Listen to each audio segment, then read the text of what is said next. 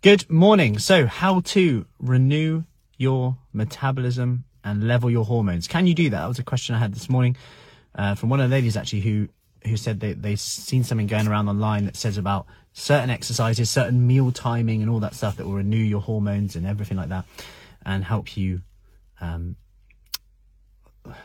boost your metabolism and all sorts of claims. Now, just to go through this, when you really think about it and you look at it, people will be like, "Yeah, renew my hormones are at work. I feel feel." They'll say like, "You know, I feel tired all the time, etc."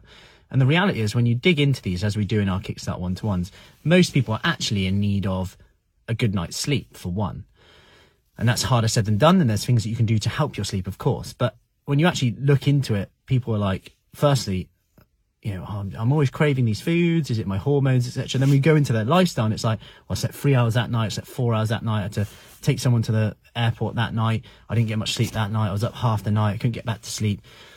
There's something else being assessed there. Then number two, of course, if you've got um, perimenopause, menopausal symptoms, is someone taking HRT? Is someone doing anything about that?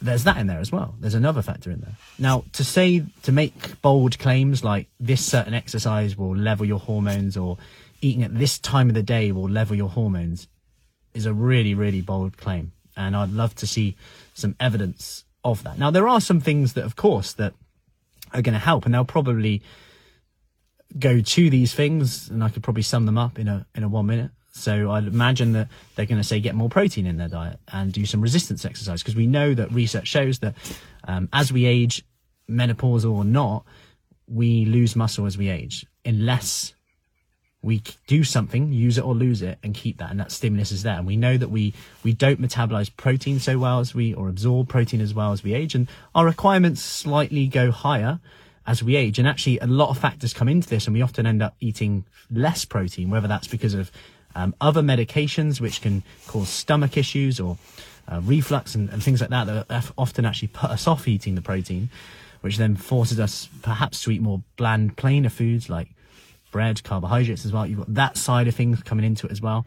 Um, and that can come into it there. So we might have to eat less protein. Then we've got joint issues and perhaps uh, some arthritis going on as well, which again could be potentially helped with hormonal replacement and, and things like that as well, but also muscle. Like muscle is going to help with that. And it's, it's knowing what we can do. So often people don't know what they can do, what's their limit, and then people avoid it. Then they try and walk or run again, do couch to 5k.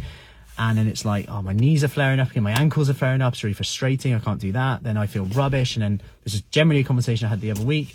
And I feel rubbish. Then I just comfort eat again and I need something. Then, then it's like this morning we did our um, arms workout which is very low impact.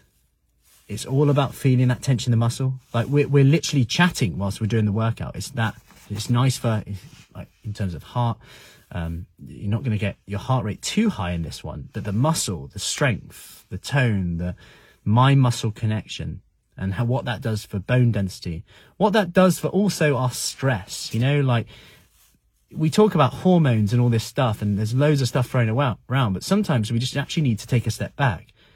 Can we focus on our recovery a bit more? Can we actually do a workout where we arrive, we feel the muscle, feel that tension, and we leave not feeling absolutely exhausted? Because let's face it, life can be demanding as well. If we're adding in stress constantly on top, this could be the issue as well. And then we end up overcompensating. Oh, I worked so hard this morning, so I'm going to overcompensate and eat more. And there's another factor in there. Is it that we sometimes push ourselves too much on certain days where actually we need a different style of workout? Actually, we need to work at your pace. This is something that we're big on at Fruity Fit in that your pace is the right pace on here. We work on a one to one level with this to make sure that you're doing this, to make sure that you're finding your pace. And of course, we're only ever a question away from this. And, and, and that's the key thing. So if you've seen that, because a few of those have said to me now, what's this hormone diet? What's this? And speaking of which, we're doing, we've got Q and A, um, this evening with a PhD researcher from Oxford Brookes University who, um, is coming in tonight for our members Q and it's all about fasting. He spends his days, evenings,